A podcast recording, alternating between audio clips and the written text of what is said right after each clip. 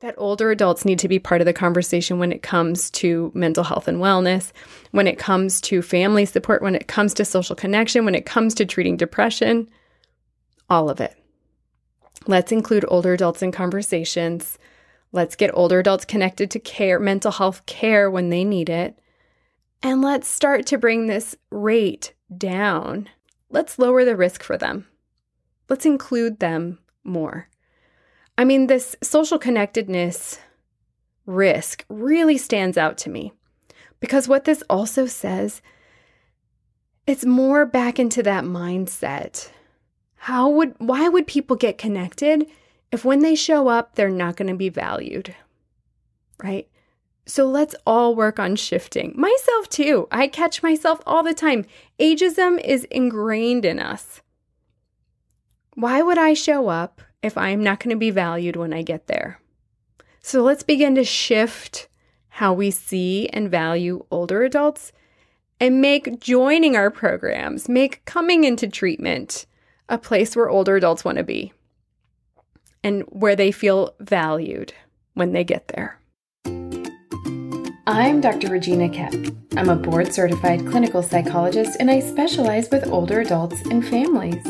I created the Psychology of Aging podcast to answer some of the most common questions I get about aging. Questions about mental health and wellness, changes in the brain, like with dementia, relationships and sex, caregiving, and even end of life. Like I say in my therapy groups, no topic is off topic. We just have to have a healthy way of talking about it. So if you're an older adult or caring for one, you're in the right place. Let's get started. This is Suicide Prevention Week. And in honor of this very important week, I am going to spend some time talking about older adults and suicide and how to help older adults who might be suicidal. Talking about older adults and suicide is really important and I'm going to tell you why. Older white men over 85 are at the greatest risk and have the highest rates of suicide than any other age group. But here's the thing older adults are often left out of the conversation when it comes to assessing for depression assessing for suicidal thoughts and plans, and connecting them with mental health care. So, this means that older adults who do have mental health concerns are less likely to be cared for by mental health providers and more likely to be cared for in primary care. Okay, let's think about that for a minute. Primary care providers are probably some of the most overworked and under resourced medical providers out there. Primary care providers don't have the time, they don't have the resources, or often the training to provide older adults with the mental health care that they need. But older adults with mental health concerns are treated in primary care most often. We have to do something about that. That's one of the primary reasons I started this podcast is that when it comes to mental health, sexual health, and wellness, older adults are left out of the conversation time and time again. And I am striving to change that. And I'm glad you're listening because that means, and I'm hoping it means, that you're interested in changing that too. So thank you for being here. Thank you for joining me. And together we're going to make some shifts, I hope, in terms of access for older adults in mental health care and sexual health care. Yes, I added sexual health in there because when you think about older adults, probably the last thing on your mind is sexual health, but it's so important. In future episodes, we're going to talk about why. Okay, so back to primary care providers. So we know that they're under resourced, overworked, have limited time, and then in the midst of COVID, even if the primary care clinic is open, many older adults are not going to go to the doctor just for a mental health concern. Their physical health is much more a priority right now than their mental health, right? And so many older adults are not going to the doctor, even if the doctor is open because they don't want to get exposed to COVID. Okay, I'm going to peel back another layer and talk about some mindset problems that we as a society have when it comes to older adults and mental health concerns like depression. I'm focusing on depression because in a few minutes, I'm going to be sharing some statistics and the correlation between depression and suicide and suicide behavior in older adults. There is a false belief that somehow, as we get older, we're supposed to be depressed, or that at some point, when we've lived long enough, that our lives become disposable and that somehow suicide might be an acceptable end to a life that people deem as haven't you lived long enough? Isn't it time for you to go? Disposable.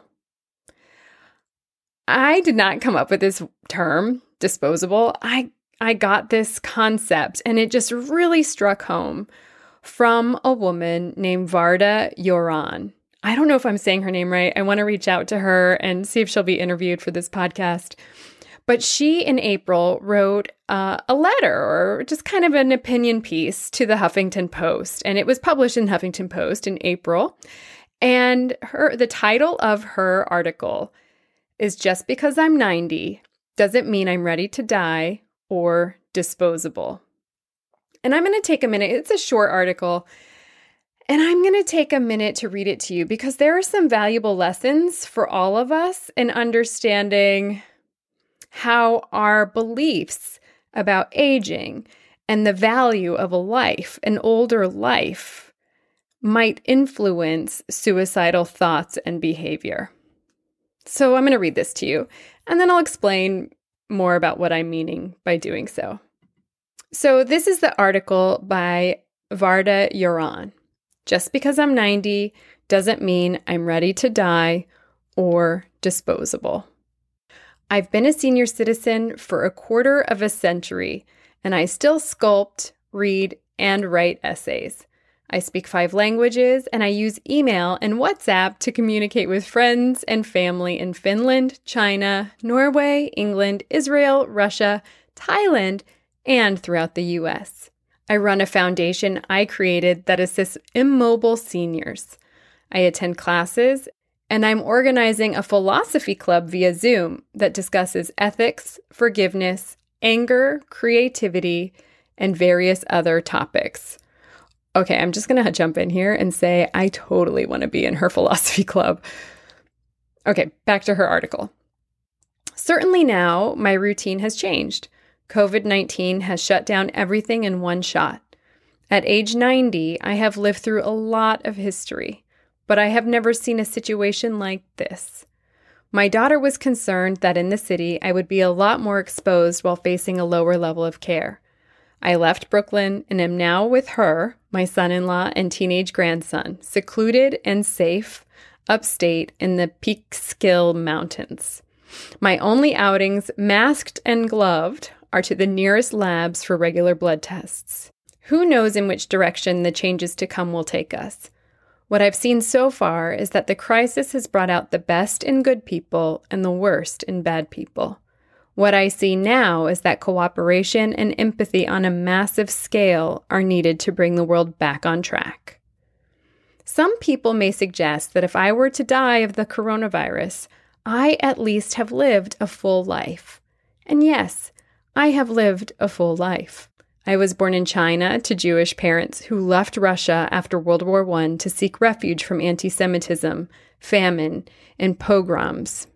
I spent the first 20 years of my life in China, surviving the Japanese occupation of my town, Tientsin, during World War II. Then I spent the next 30 years in Israel. I taught Hebrew to Jewish immigrant children, served in the Air Force, and worked as a graphic artist. I got married and raised two daughters. Finally, my husband's work took us to the U.S. in 1979. I was 50 years old and unaware that this would be the start of a period during which I would grow and flourish as an artist. In my 60s, I created five large outdoor sculptures in Israel for institutions such as Tel Aviv University and the Ghetto Fighters Museum of Resistance. At age 70, I began to find my voice as a writer and collaborated on The Defiant, my husband's memoir about fighting Nazis as a partisan in Eastern Europe. At 82, I created a nonprofit organization, the Rose Art Foundation, which has donated 800 geri recliners to immobile patients and facilities throughout the U.S. Even now, during the coronavirus pandemic, I get requests from patients whose quality of life has been changed by these donations. Last year, at 89, I published my second book, and there is still much to do. I'm not disposable, and I'm saddened that there are people who think age dictates whether a human life is worth saving.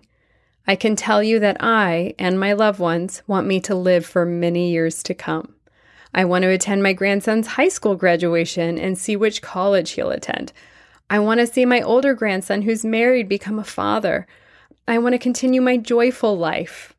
I'm unable to travel as extensively as I once did, but I want to visit Israel again. Just because I'm 90 doesn't mean I don't have things to learn and skills to hone. I have more physical limitations and ailments than I choose to mention, but that won't stop me. I'm growing as an artist. Last September, I began a three month class at Brooklyn Clay Studio, learning to glaze and fire in the kiln. In February, before social distancing was put in place, I sought a new approach, visited Urban Glass in Brooklyn, and found a teacher to show me the process. My twin sister passed away 15 years ago, and when the quarantine is over, I hope to finish a sculpture that represents our relationship. Our lives, our dreams, our productivity don't end when we turn 65, an age that society decided was old enough. Senior citizens can be productive and contribute to the world, bringing to it their added dimension of age and experience. I think no limit should be set on when a person's life is no longer valuable. I'm 90 and I'm waiting for quarantine to end. As long as I'm still creative and surrounded by the love of family and friends, as long as I still enjoy life, nobody has the right to write me off. Can we just uh, have a mic drop moment for Varda Yoran? Okay, so why did I want to share this letter with you? So, especially in light of Suicide Prevention Week. So there is a valuable lesson in Varda's letter to us. And I will say, yes, this is to us, this is to us as a society.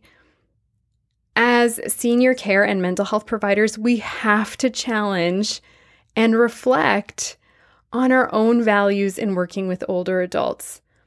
And not only our own values, but the value we place on older lives, especially older lives with illness and lack of mobility, mental health concerns, and so on.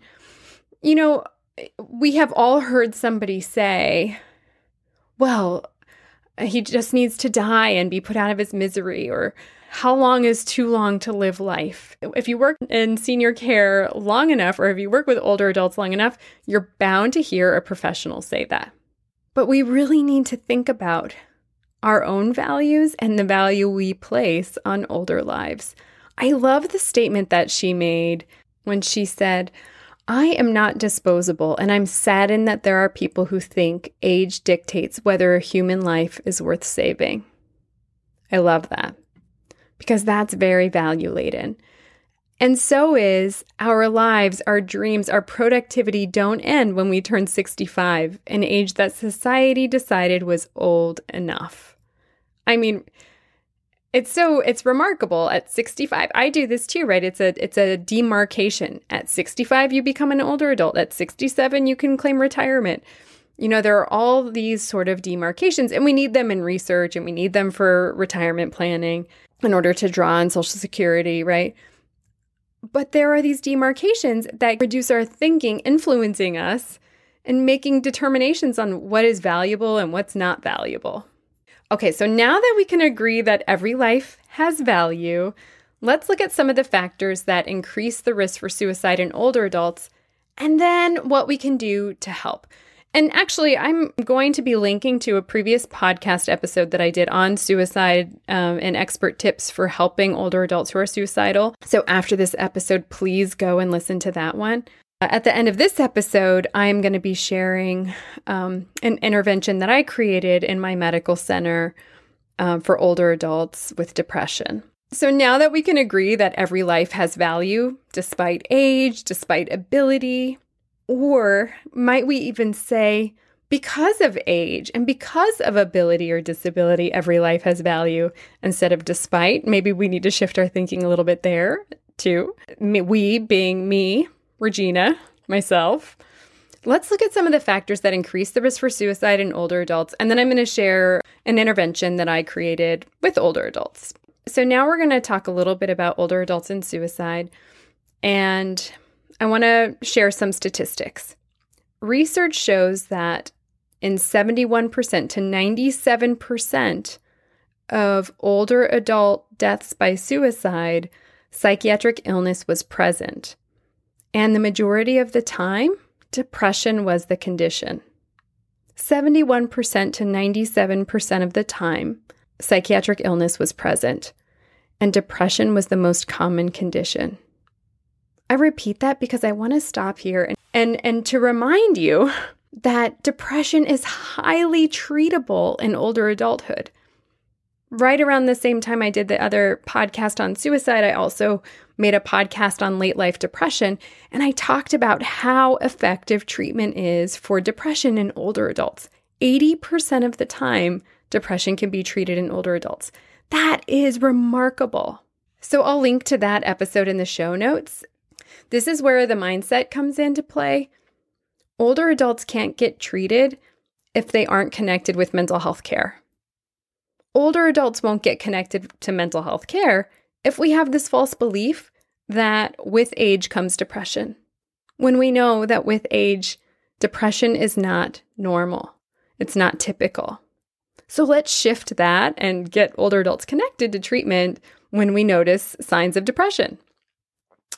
Also relevant to older adults and suicide was problematic drinking and substance use, which we also know can get treated in older adulthood. All right, moving away from mental health concerns, physical health concerns and functional impairments also increase the risk for suicide in later life. So, in fact, the more physical illnesses an older adult has, the higher their risk. So, if an older adult has three physical illnesses like cancer, heart disease, diabetes, their risk will be higher. If somebody has seven physical illnesses, their risk will be even higher. We can also provide care and treatment when older adults have physical illness for depression. So, also relevant is physical pain, and this is especially true among men. And remember, older men over 85 have the highest risk for suicide and the highest rates of suicide. Other risk factors include stressful life events like uh, the death of somebody you're close with, or um, the rupture of relationships, losing family members and other sources of support, like to family dynamics and estrangements, and then serious relationship and financial problems. Those are all shown to elevate the risk for suicide. One final risk factor that I want to talk about is the risk factor of social connection. And actually, the social connection is not the risk, it's isolation that's the risk. So, the more isolated somebody is, the greater their risk of suicide. This means also that the more connected an older person is, the lower their risk for suicide. So, this leads me to share with you a therapy that I would do with older adults that I worked with. If you heard the last podcast with Dr. Candy Schmidt, she talked about um, training with me in my in my uh, geropsychiatry clinic, and in that clinic for about seven years, I ran what I called a late life depression group. And the group was made up of about seven older men. And they met together twice a month for an hour. They showed up every meeting time on time, ready to work, and met together without fail for close to seven years, most of them. And this was all for men who were older, uh, at varying levels of physical health concerns, mental health concerns, mo- most um, commonly depression, and some of them with mild cognitive impairment. the the mode of treatment was actually interpersonal process. And the goal was to increase their connection with each other. And that with increased connection, the idea is that this would help to create a system of support and social connection and lower rates of depression and lower risk for suicide. Now, this was a higher risk group because this was in my work with older veterans who some of them who had been uh, Vietnam veterans and had been exposed to significant trauma throughout their lives.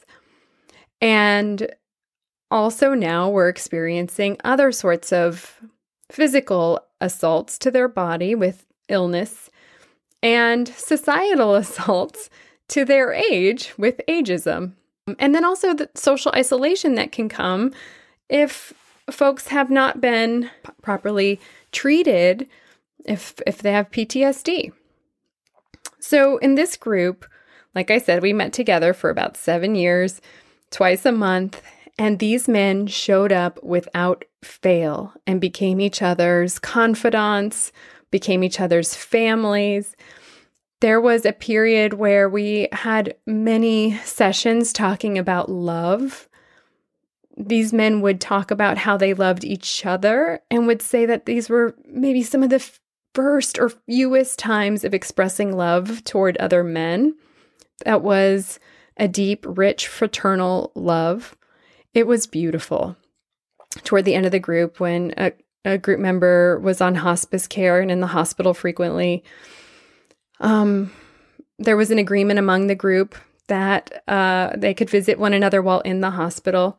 And so they would sit bedside with the veteran or the older adult who was ill and in the hospital and lacked family, honestly.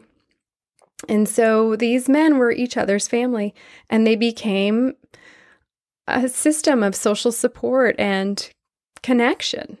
And I really do believe it helped these men to live a fuller, more meaningful, and less depressed life as older men with significant risk. So I say that to say while this is Suicide Prevention Week, there is so much that we can do to help prevent suicide. At any of these points, we could intervene with treatment for depression if we know that depression has the highest risk for turning into suicidal thoughts and behavior, right? That we could let the primary care provider know. Make sure that the primary care provider knows how to get connected with other mental health providers that specialize in older adults. And actually, I'm going to make this easy for you. I, in my show notes, will link to resources for how to find mental health providers near you if you're concerned that your loved one is struggling with depression. That's one of the simplest intervention points. If your loved one is struggling with depression and refusing to go to the doctor, I'm going to link to an episode to that as well what to do when your loved one is refusing to go to the doctor. Also, next week, I'm going to be sharing an episode on what to expect in mental health care if you're an older adult. And I'm just going to break it down. What does an intake look like? And then you can share that with your older loved ones as well and begin to dispel the process, dispel the myth of mental health care. Okay, so getting connected to primary care and getting referrals from primary care to mental health providers or just mental health providers directly could be very helpful. Others are um, helping older adults to remain socially connected. So if you're a provider caring for older adults, can you create a program like mine? Can you create a Zoom program? You can reach out to me. I'm happy to share what my model looked like of that late life depression group. Other factors, like especially if we know that stressful life events like uh, losses through bereavement or grief increase the risk, are we assessing grief and bereavement? Are we providing support surrounding grief and bereavement? If we know that the rupture of relationships with family members or other sources of support also increase the risk, are you in your own senior care or mental health care practices, including family, helping to resolve some of the challenges that exist in families and strengthen the bonds between family members? Do you do that in your in your work? And so some of that could be very helpful, especially if you're working with somebody who's higher risk, uh, especially if you're working with an older adult who's higher risk. The bottom line here is while the risk for suicide is high in older adults, there is so much that we can do to help give support, increase social connection, treat depression. You're doing it, you're doing a little bit of it just by listening to this episode and hearing me when I say that older adults need to be part of the conversation when it comes to mental health and wellness, when it comes to family support, when it comes to social connection, when it comes to treating depression, all of it. Let's include older adults in conversations. Let's get older adults connected to care, mental health care when they need it. And let's start to bring this rate down for older white men, especially, but older adults in general. Let's lower the risk for them. Let's include them more. I mean, this social connectedness risk really stands out to me because what this also says it's more back into that mindset. How would why would people get connected if when they show up they're not going to be valued? Right? So let's all work on shifting. Myself too. I catch myself all the time. Ageism is ingrained in us. Why would I show up if I'm not going to be valued when I get there? So let's begin to shift how we see and value older adults and make joining our programs, make coming into treatment a place where older adults want to be and where they feel valued when they get there. If you like this episode, be sure to subscribe so you'll be the first to know when new episodes are released. And then leave a review. Subscriptions and reviews help people to find this show. In wrapping up, it's important to share that the ideas expressed in this episode are mine alone and that information shared does not take the place of licensed medical or mental health care. We'll see you next week, same time, same place. Lots of love to you and your family. Bye for now. Lena, do you think aging is scary? No. No? Why not? Because it makes us happy. Aging makes us happy? Yeah, I want to be bigger and taller.